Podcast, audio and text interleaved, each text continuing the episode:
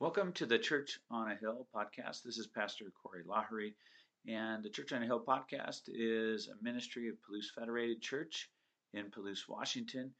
We are glad you joined us for this podcast, and we hope that, that this will bless you. What absolutely beautiful, beautiful words, I think, especially on this day. I am His and He is mine. We are delighted to have Hudson Brandel back with us. Hudson is with Impact Campus Ministries. And if you got your bulletin in there, will be some more information about Impact Campus, Campus Ministries. But I know, Hudson, you'll tell us a little bit more. And we're delighted to have you with us again.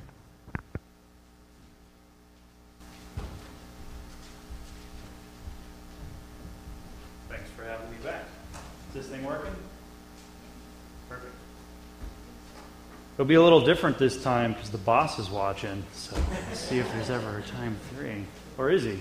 I scared him already. Look at that. I'm free. All right. Shackles are off. Um, first of all, I just want to let everyone know I wrote my sermon for today before I really knew about everything that happened that really impacts this church this week. So it's not necessarily customized to that, but I want to issue my condolences. Um, but one thing that does overlap, for those of you that maybe saw the scripture I'm sharing with ahead of time, what we've got today is a story that really is all about legacy. And it's been just in a few minutes you know, I've heard people talk from the stage already this morning. I've heard so much about John and what a great legacy he's leaving behind and how beloved he was. Now, this story's not going to go in the same direction, but it just goes to show, you know, how much your actions will actually reflect a legacy. And just a few things can actually change what that legacy looks like. So that's what we're going to dive into today. Now, I was here just a little over a month ago I was really excited to bring you a passage um, from everyone's favorite book of Numbers. And I, I really like that. I like to dig into the stuff that gets neglected a lot. I don't get to preach very often, so I can just be weird and I can dig into the odd stuff, and it doesn't have to sidetrack you from going through the passages that are closer to most people's hearts.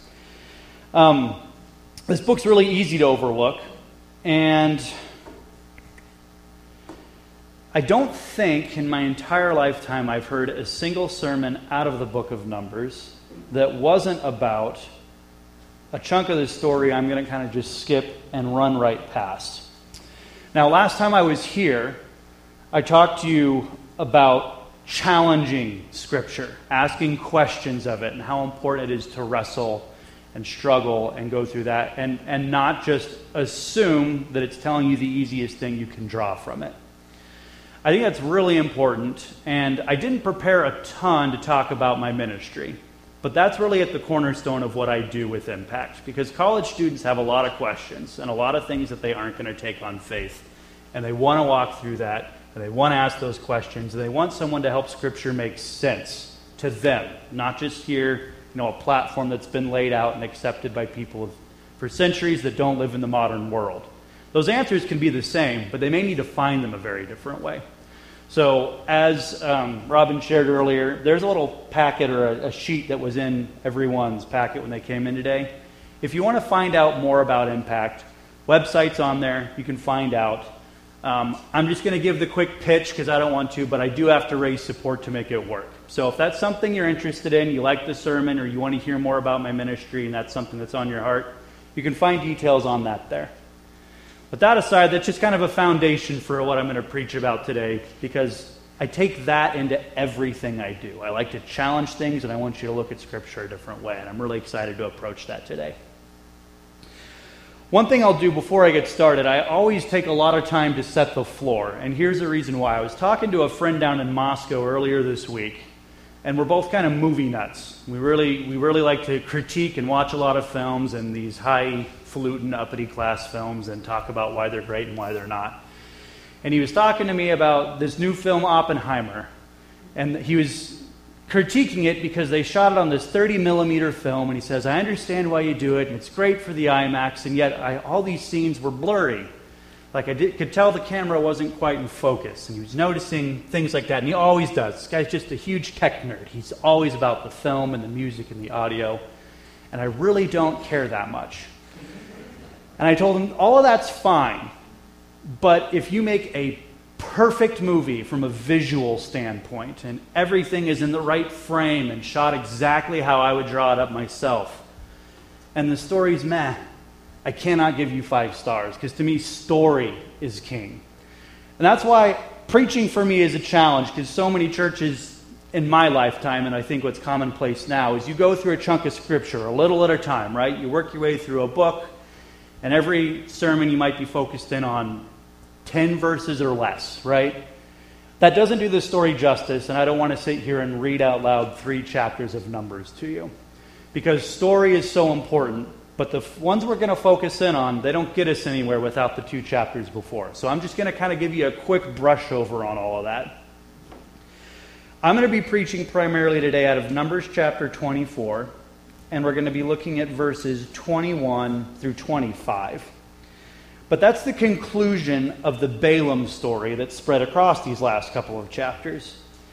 Now, I mentioned I've only heard one Numbers sermon my whole life, and it's on one thing. And it's on Balaam, but what part? You guys probably have heard the same set of sermons. Where do you hear the Balaam story settle? The donkey. I should recap for those who weren't here last time. I like to be interrupted. Ask questions, jump in. I don't ask rhetorical questions. I like to interact with the sermon. Yeah, the donkey. But the donkey in the story of Balaam, that's Act 1, if we're going to keep rolling with this film narrative. I'm jumping ahead of that. I assume you're all familiar with the story, but we'll just give a really quick recap here. Now, when it comes to this part of the story, what happens with Balaam and the donkey? Donkey sees an angel, and right with a sword, and Balaam's riding the donkey, right? The donkey's not letting him cross the angel because the donkey knows that angel's going to kill us and I don't want to die. Where's Balaam going? What's the whole point of him being on the donkey?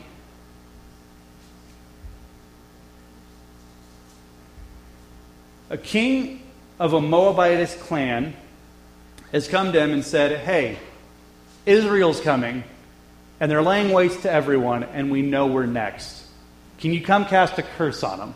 Okay, that's really what he's wanting to do. Now, the interesting thing about this talking donkey, we talk about it like it's the whole story, but there's some very peculiar questions that I have about that entire interaction because we talk about the donkey on the road, but before that, this king sends a handful of people to Balaam and saying, Hey, can you come and curse Israel for me? And he says, You know, I can really only use the words that God puts in my mouth, so I'm going to go ahead and turn that invitation down. He says, No, thank you. And then they come again. And the second time, he doesn't give him a quick answer. And he prays and he asks God what he should do. And God says, Just go with him. And then he hits the road with the donkey, and then the angel's there to kill him. But he's doing what God told him to do. Now, that's interesting, and that's a question I'd like you to ask and I like to give you challenges to take home. I'm not going to deal with any of that today. But that's how the story starts, okay? Now, Balak, Balak is the name of this king of Moab, as I mentioned. He's been watching as Israel's just been wiping out city after city after city on the way to his kingdom. He reads the map. He knows his empire's next. So he seeks this holy man to bring him some supernatural weapons into the fight, right? Curses. He can clearly see going sword for sword with Israel is not working for any of these nations in front of him. It's a losing strategy. So after this whole donkey ordeal, Balaam arrives at the cursing grounds. Balak's really excited. He's got his Elders of Midian jersey on. Um, his face is painted the team colors. He's got his big foam finger, right? Moab number one. Cursing season is here. Balak is excited. It's going to be a great year. They're going to win the championship. Of course, his enthusiasm is tempered pretty quickly because Balaam arrives at these cursing grounds and he's dressed neutral. Got a classy robe on and a headdress. His donkey doesn't have the little flags on the side that people put in their windows now, right? He knows he has them. Balak knows he has them, and he didn't put them on. He's upset. There's honestly not a single speck of the famed Moab purple colors anywhere. He's just wearing tan and gray. What is this? Where's your team spirit? Balaam's not bringing an agenda of cursing Israel. See, his answer really hasn't changed from the first time Balak's envoys came to him and said, Come do some cursing. Sure, God told him to go, but he's still only going to put the words that God gives him out there. He's not making any promises about what that's going to look like for Balak. He's very clear about that. He tells Balak, I can only speak the word God gives me. So unless God says to curse Israel, Balak's not going to like cursing season this year. Now, sure enough, he doesn't. So after the first message of Balaam, and this is where we're going to start speed running through chapter 23, uh, Balak doesn't curse Israel at all. He actually gives it a blessing. He's done the exact opposite of what Balak has asked him to do. Now, after the second, he uh, Balak starts asking Balaam, "Can you please just be silent? Can we just can we say nothing more? How about how about that? That's our compromise. I know you're not going to curse them. Just zip it. No more blessings. They have enough advantage already." And then after the third message that Balaam gives, Balak's quote, anger burns against Balaam. He is mad. Balaam is doing nothing but blessing Israel. This is going ter- this is like self-sabotage. You can watch these great there's a great sports documentary out there about I can't even remember what college it's for. I forgot it. But there's this college basketball player who gets caught intentionally turning the ball over when his team has a lead because the bookies paid him off to make sure that the spread gets covered, right? That they don't win by more than 10. So he's in there late in the game and he's playing bad but bad enough that they can still win, but not get too far ahead. What it feels like here, Balak's like, hey, why, why are you do, you're tanking me? Why are you tanking me? You're my guy. You're, he's blowing the game on purpose. Now, Balaam still has four messages left, and Balak doesn't speak or interrupt during any of them. He's despondent, he's quiet. He's gone full surrender cobra. Does anyone know what the surrender cobra is? Okay, so if you go to like a football game, or if you watch one on TV, and one team, like they're at home and they're excited and they're pumped and they're getting destroyed. It's the third quarter and the game's over, and the fans doing this. That's the surrender cobra. So I want you to picture Balak doing that right now. He's gone full surrender cobra. He's quiet. The band has stopped playing. There is no optimism left. He's just wondering when Balaam's going to go home. After seven messages from Balaam, he does go home. And here's what I find really interesting about this. And I'm going to hand a question off to you a bit because I don't like to just preach to you what I, how I like to do ministry. We're going to practice. Why is Balaam considered a bad guy after this? Doesn't he bless Israel seven times and send their enemy's king home despondent? And yet, from here on after in Scripture, Balaam is only spoken of as a total and complete enemy of Israel. Seven chapters later, we meet Balaam. It's the only other time he shows up in narrative text in Scripture, when the Israelites kill him while invading his home. In Revelation, Balaam is described as having enticed the Israelites to sin so that they ate food sacrificed to idols and committed sexual immorality. Now, why is Balaam to blame for any of this? The only times he comes up again are his murder. And then he's talked about in prophets as this enemy, he's talked about in Revelation of this enemy. Why? What did he do to earn his enemy status? That's a question I'm going to ask. And what I'd like you to do is maybe cluster in groups of five or six, get a few rows together, and I want you to try to find an answer to that between yourselves. And I'm just going to watch. And then we'll discuss some of your answers. Now, I'll still do the preacher thing and I'll give you my interpretation at the end.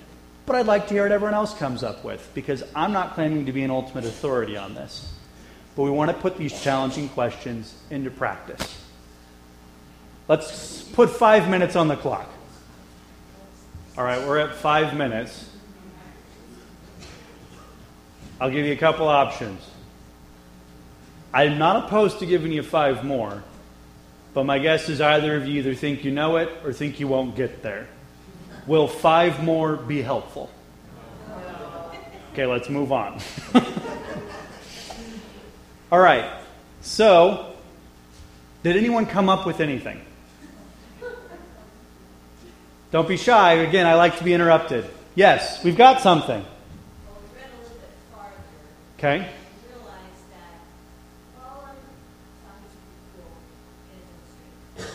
Okay.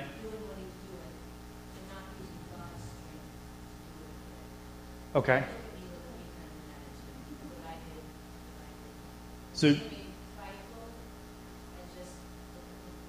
so what you're kind of presuming, in my own words, um, is that as he goes on, he's starting to just speak his own words instead of God's, right? Is that kind of what you're saying? There's just an underlying sense of pride in it? Okay. Okay. Insincerity? Yeah. That's possible. That's possible. Those are a couple of ways to look at it. Um, and I think that'd be that'd be the natural way to look at it too, right? If you stick just to the text that we're in, you kind of have to make character assumptions about him. And some of that could be there, could not be there. Um, I, I personally, when I read it, I, I, don't like to try to understand the mind or uh, emotions that a, a character is going through. Those make sense. Like, those make sense. They could be there. But I don't know that. So, see, I tricked y'all. I made you think that Numbers was the text that we don't like to spend any time in that I was going to look at today. But what if I told you I can get more obscure. That's where we're going next. Okay, so the answers, let me make sure I didn't skip any columns. I'm getting excited. Last time I was here, I had jet lag. I have energy today. I'm jumping around, I'm skipping my notes. Let's see what we've got here. Nah, I don't need that story. Yeah, let's just go ahead and jump over. Here's where I think we're going to find our answers. And you know, before we get there, maybe I should actually read the passages that we're jumping into. So I'm going to take a second. Let's just read through these sixth and seventh messages that I'm talking about. Picking up here, Numbers 24 21. Then he saw the Kenites and spoke his message Your dwelling is secure, your nest is set in a rock. Yet you Kenites will be destroyed when Asher takes you captive. Then he spoke his message Alas, who can live when God does this? Ships will come from the shores of Cyprus. They will be subdued, Asher and Eber, but they too will come to ruin. Then Balaam got up and returned home, and Balak went his own way. All right, so that's what we're looking at. Now, to find the answer about what he's done wrong here, the one that I would sit on, let's go to something that you've probably read less than Numbers Genesis chapter 10. Who loves a good genealogy? Hmm. Doesn't sound like very much of us. So uh, go ahead and turn there with me. You can send me your looks of scorn um, as I've directed this sermon to our table of nations, along genealogies of everyone's favorite names like Havilah and Sheba. Where are we in Scripture when we encounter this specific genealogy? Does anyone know? Take a quick peek. We're just at the end of Noah's story. We've gotten to the end of our flood. So when we say the table of nations, that phrase is not in the text, but we call it that for a specific reason. Because narratively in our story, there's one family left on earth, right? So a genealogy from here, it's the same as a genealogy from Adam. Everything flows downward from one guy. We're looking at the history of the world. Now, this ties really importantly to this uh, Balaam story. So our flood just ended, and Noah's got three sons, right? Ham, Shem, and Japheth. Now, again, this is for everyone on earth. Everyone's going to come from one of those three kids. These names are particularly of interest because they do relate to the last two messages from Balaam. So, who are the Kenites? Does anyone know the answer to that question? I should ask questions that you guys want to engage with. I'm sorry. I have, I've not plotted this well. I did better with this last time. Now, they're not Moabites or Israelites, so I'll give you that spoiler. They don't seem to be in any way related to the other characters in the story of Balaam that we've encountered or what the entire narrative looks to be. Oh, we got the graph up already. Spoilers. That's okay. So the Kenites are descendants of Canaan. Now, that by itself is information. It may not be interesting information or helpful information, but it is a piece of information. What's interesting is that he starts with the son of Canaan, because at the end of Noah's story, we conclude with a curse that Noah places on Canaan. And the reasoning for that is super interesting, and you should ask a million questions about it. And you should take that home along with your Balaam questions from earlier. Because we're not going to get into that today. But what's interesting is that essentially what happens is Noah's cursing Canaan because he's the oldest son of Ham.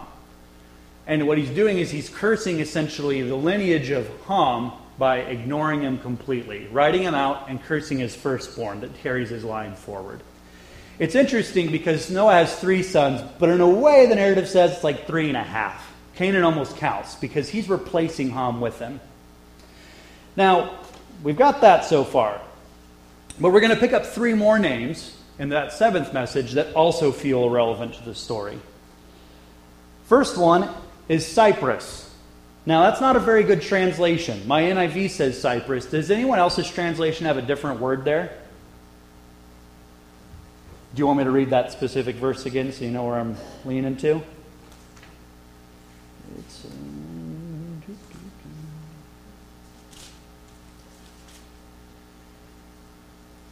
It's at the end of the first line in verse 24. Ships will come from the shores of Cyprus. Kittim. You have Kittim. Fantastic. That's a much better translation. Cyprus is an easy touch point that a modern translator is going to use because we know where Kittim was and we know where Cyprus is. It's still on our map today, right? What they're trying to clarify to us is this sense of location it's referring to, but it's not the Hebrew word used there. So, Kittim or Chittim, there's two different ways you could pronounce it or see it translated into English. These are descendants of Javan from the line of Japheth. So I've got it up there for you. So we, we're on a new branch from Noah, right?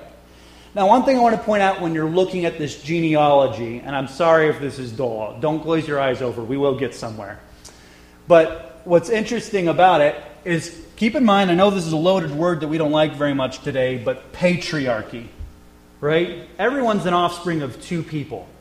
But when you write a genealogy in the ancient world, it's of one. There's a reason when you read this, they are not giving you the name of women. If you are the son of that man, then that is the line. You're a direct descendant. So everything has a linear path it follows. They don't intermingle. You just come down in a genealogy from your father. That's why this is important. So we've got the line of Japheth right there. What's the next new name that we find in that passage that stands out? Very next line, they will subdue. There's two, two more names there that seem unrelated. What do your translations say? Because these might vary too. Asher and Eber. Does anyone have different names for those? No. Asher. So this is what's strange to me, because they translated Kittim into something modern that we know, but they didn't do the same thing for Asher in these translations. Asher is Assyria, and that's a name I bet you're all a lot more familiar with. Now, Assyria, they're on the chart up there, or so is Asher. And where is Asher at? Under Ham, right? Ham directly. So we've written off the Canaan generation. He's Cush's brother. So if we go ahead and assume Cain's written off and he's cursed, then the next son down, Asher. That's the firstborn of the second son. So we've got a second line of Ham there. Now, these sixth and seventh messages, I should probably make sure we realize this. Are these blessings? No, the first five are all blessings on Israel. But these last two, they're curses to seemingly unrelated people. Now, I bet you can guess where we're going with this third name of Eber. Where are we going with Eber? Where is he going to be? The third line, right? So in message six, we get this uh, maybe it's its own separate line, Canaan. And then we've got Asher, Eber, Javan from Ham, Shem, and Japheth. Okay? That's interesting because what we've done here is we've cursed the forefathers of the entire world. The entire world. Okay? Everybody. And even if you want to write all that off and say, that seems like a stretch, well, let's just follow Eber. He's a direct descendant of who? No, direct, uh, de, uh, sorry, not descendant. He's a, he's leads to Abraham, which is going to take us to the entire Moabite and Israelite tribe. Okay? Are we starting to see potentially why Balaam's not considered an ally of Israel at the end of the story? You don't get there unless you go play with genealogies. And I know that's not fun and it's complicated and it takes time, but it completely changes the text, right? Because everyone who writes Revelation and who writes these prophets, they have that in mind. Because if we only read the Numbers story with none of this context, Balaam does Israel a solid. Like, they should be inviting him to join the clan when they invade Moab. But this completely changes things. In a roundabout way, yeah, Balaam absolutely does curse Israel, along with everybody else. Everybody's cursed. Now, Balaam said he's not going to curse Israel unless God puts it in his mouth. Did he break those rules? Eh, I mean, so I'll go with another sports analogy. Sorry if any of you don't care. They had an NBA uh, rule change the last couple of years because one thing that became common when you're guarding an NBA, you know, you're often up front. You've got your arms out and you're trying to get in people's way. But everyone likes to shoot a three pointer now. So what happens is if you're out beyond the three point line and you're guarding like this, the players will intentionally swing through your arm and then act like they were taking a shot, even though no one shoots from that position. And they get three free throws when in fact it's just a common foul. You should just be taking the ball in from out of bounds again. I think Balaam really does the swing through here, right? That's what he's going for. He's trying to cheat. He's following the rules, but he's not obeying the spirit of the rule. He's not cursing Israel, but he's making sure that Israel is cursed. Does that make sense? If they're all cursed, well, maybe Balak and Moab come out okay, because at least now there's not this blessing that's one side versus the other. Now they can actually just fight with weapons. Maybe the supernatural forces have been neutralized, and maybe the best army win.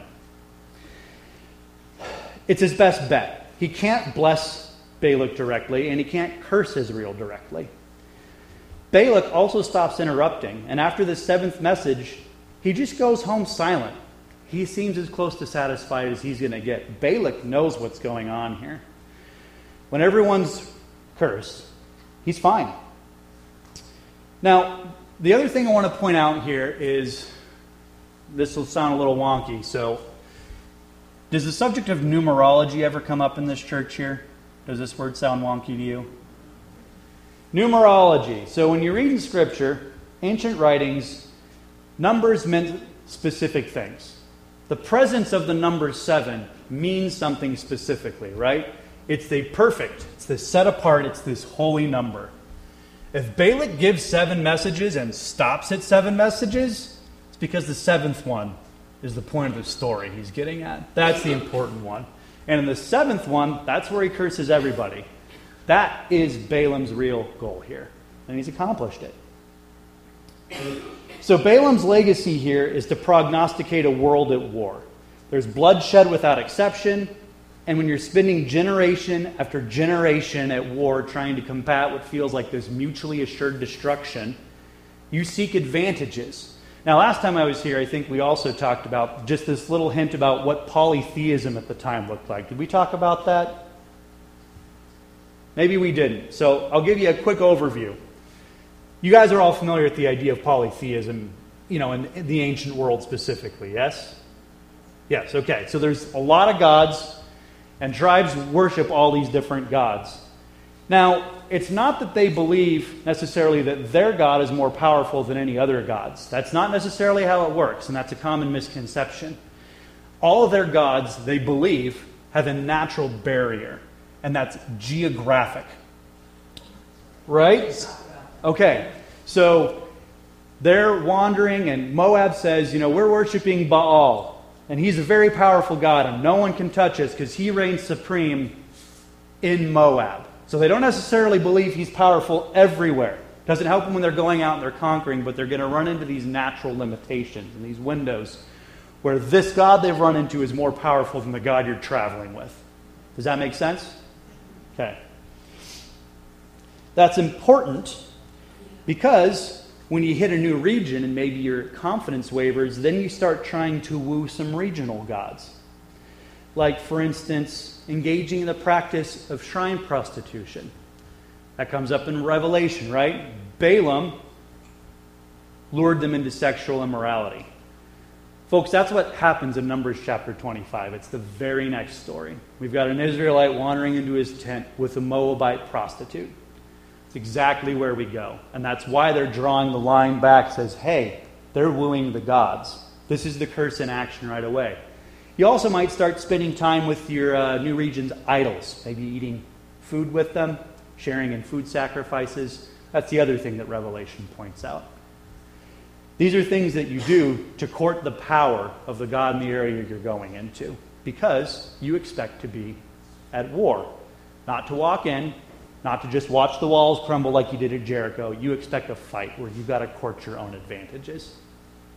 It's Balaam's curse in action. Now, uh,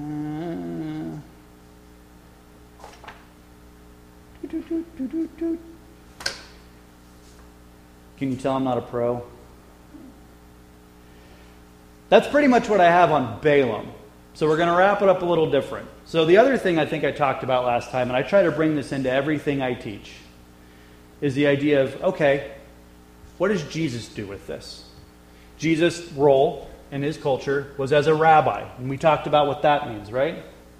Rabbi, it's not just a teacher like we say it now. The rabbi had a specific job, which was to learn the text and interpret the text and teach other people how to interpret the text the same way that the rabbi does. So he's working with that and he wants everyone to understand his teaching. A lot more confidence that I come up here with, right? I come up and say, here's how I interpret it, and I'm not telling you this is the right answer. It's what I know what to do with it. The rabbi says, this is the right answer. This is how you walk out the text. And people would choose what rabbis to follow, if they were invited to, based on if they thought the rabbi's interpretations were on course. Now, in our Gospels, we find that often we find teachings that go back and cover Old Testament stories in really unique ways. So, what I want to do now is we're going to turn into the Gospel of Luke. And we're going to see not necessarily an explicit reference to this story, but you're going to find some parallels here. So, I want to go to Luke chapter 19, and we're going to be in verses 28 through 44.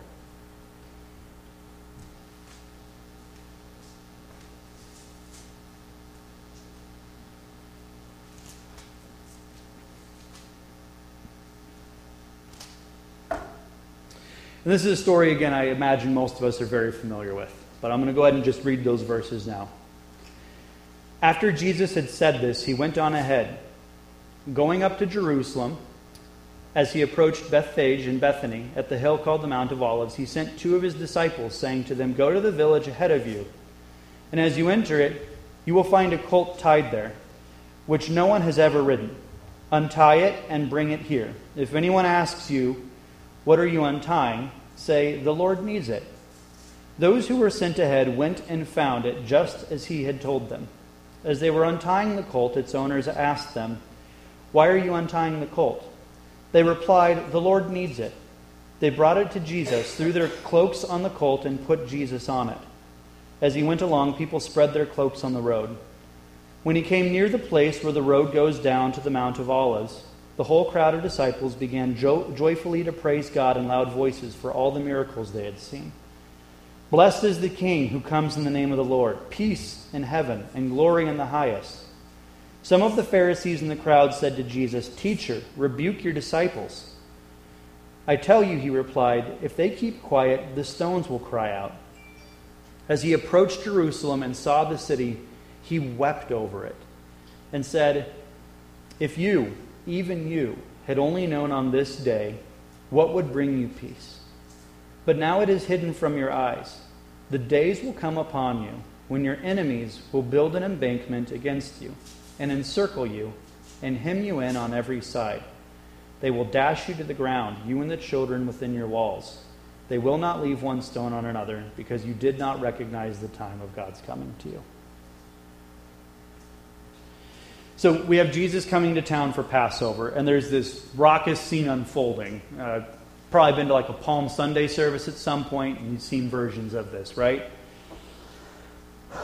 There's palm branches swaying. There's this massive crowd celebrating his triumphal entry into Jerusalem. These people have in mind that Jesus is the Messiah. He's kind of kept that close to the vest for a lot of his ministry up to this point, but the secret's out. And what do they want from a Messiah? What are the people of the time looking for? We have this idea that's generally understood among followers of Christ now what that means, but I don't think it was the same for them. Freedom from Rome. That's exactly right. Okay, so they're a puppet nation at this point. They send taxes to Rome. They have soldiers that tell them what they can and cannot do. The people were looking for an ultimate warrior to liberate them. And with the 2020 hindsight on our side, side, I think most followers of Jesus just have this idea in mind the Messiah's great blessing is the sacrifice of himself for the forgiveness of sins, liberation from sin and death. That is not what they were looking at. They wanted liberation from the empire that was cracking the whip. Egypt 2.0, right? 4.0. We had Assyria, Babylon 5.0, Persia in the middle. Egypt gets around. The Israel of the day was incredibly religiously devout. Incredibly. Like when Jesus is having all of his rants and raves and lectures and corrections to the Pharisees, there's a pretty similar point on all of it. Guys, the law is good. Why are you adding so much to it? You've made it so burdensome. I can't heal a guy on the Sabbath.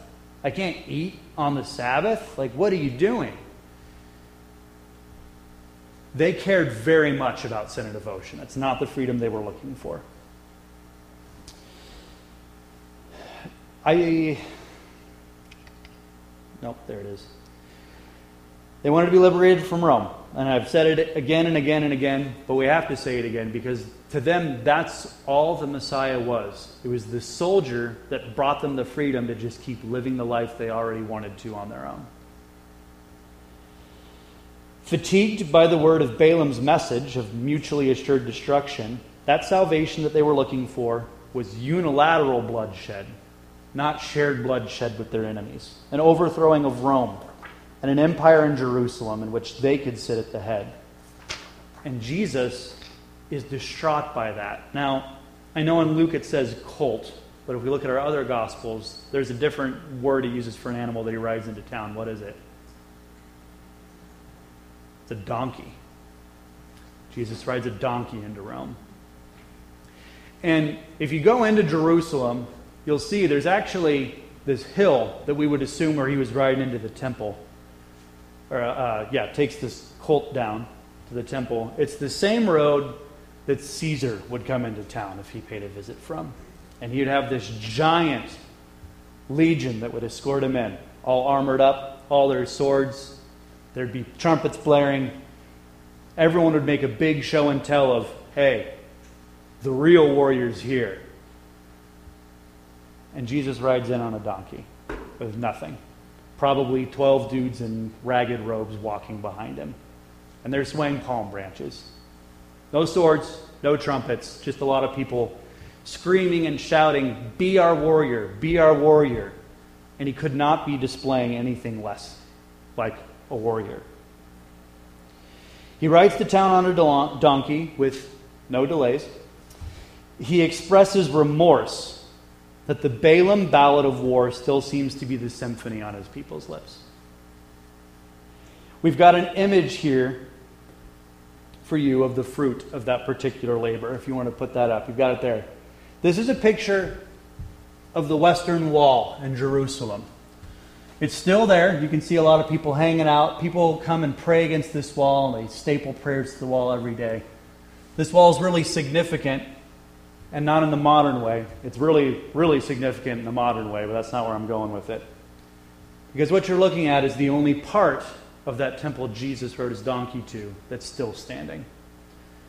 And as he's weeping at the way people are reacting to him and what he sees that everyone wants their Messiah to be, he tells about the destruction that's going to come. That this pursuit of a Messiah of war doesn't lead to anything.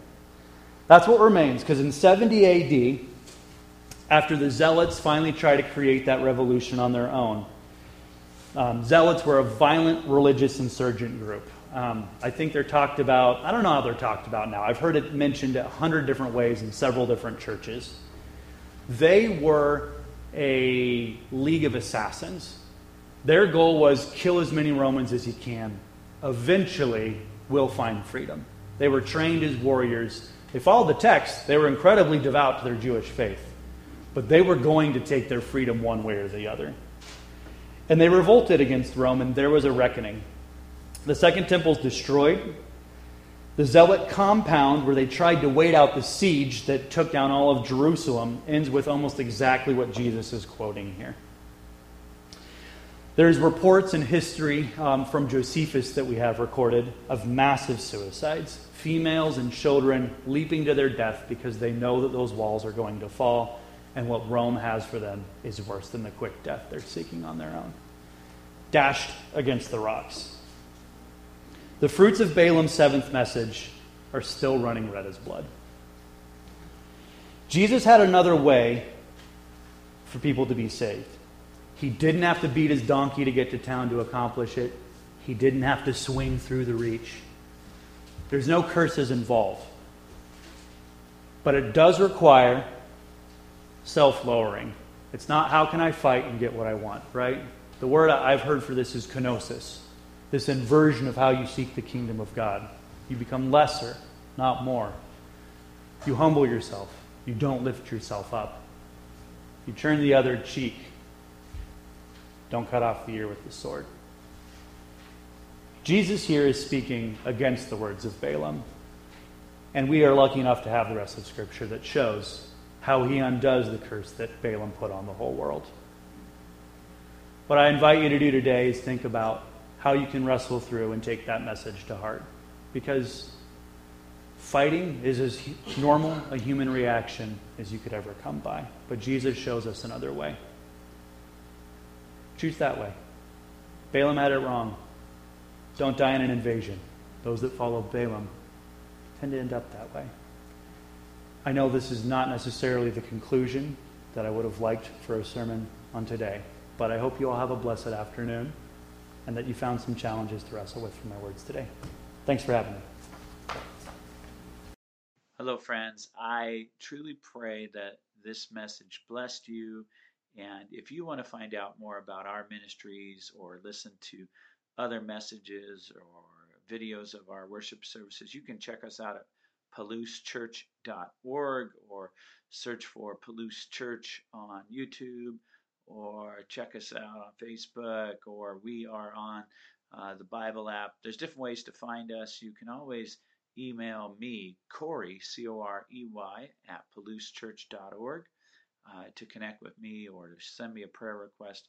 We really appreciate you connecting with us in this way, and may God bless your day.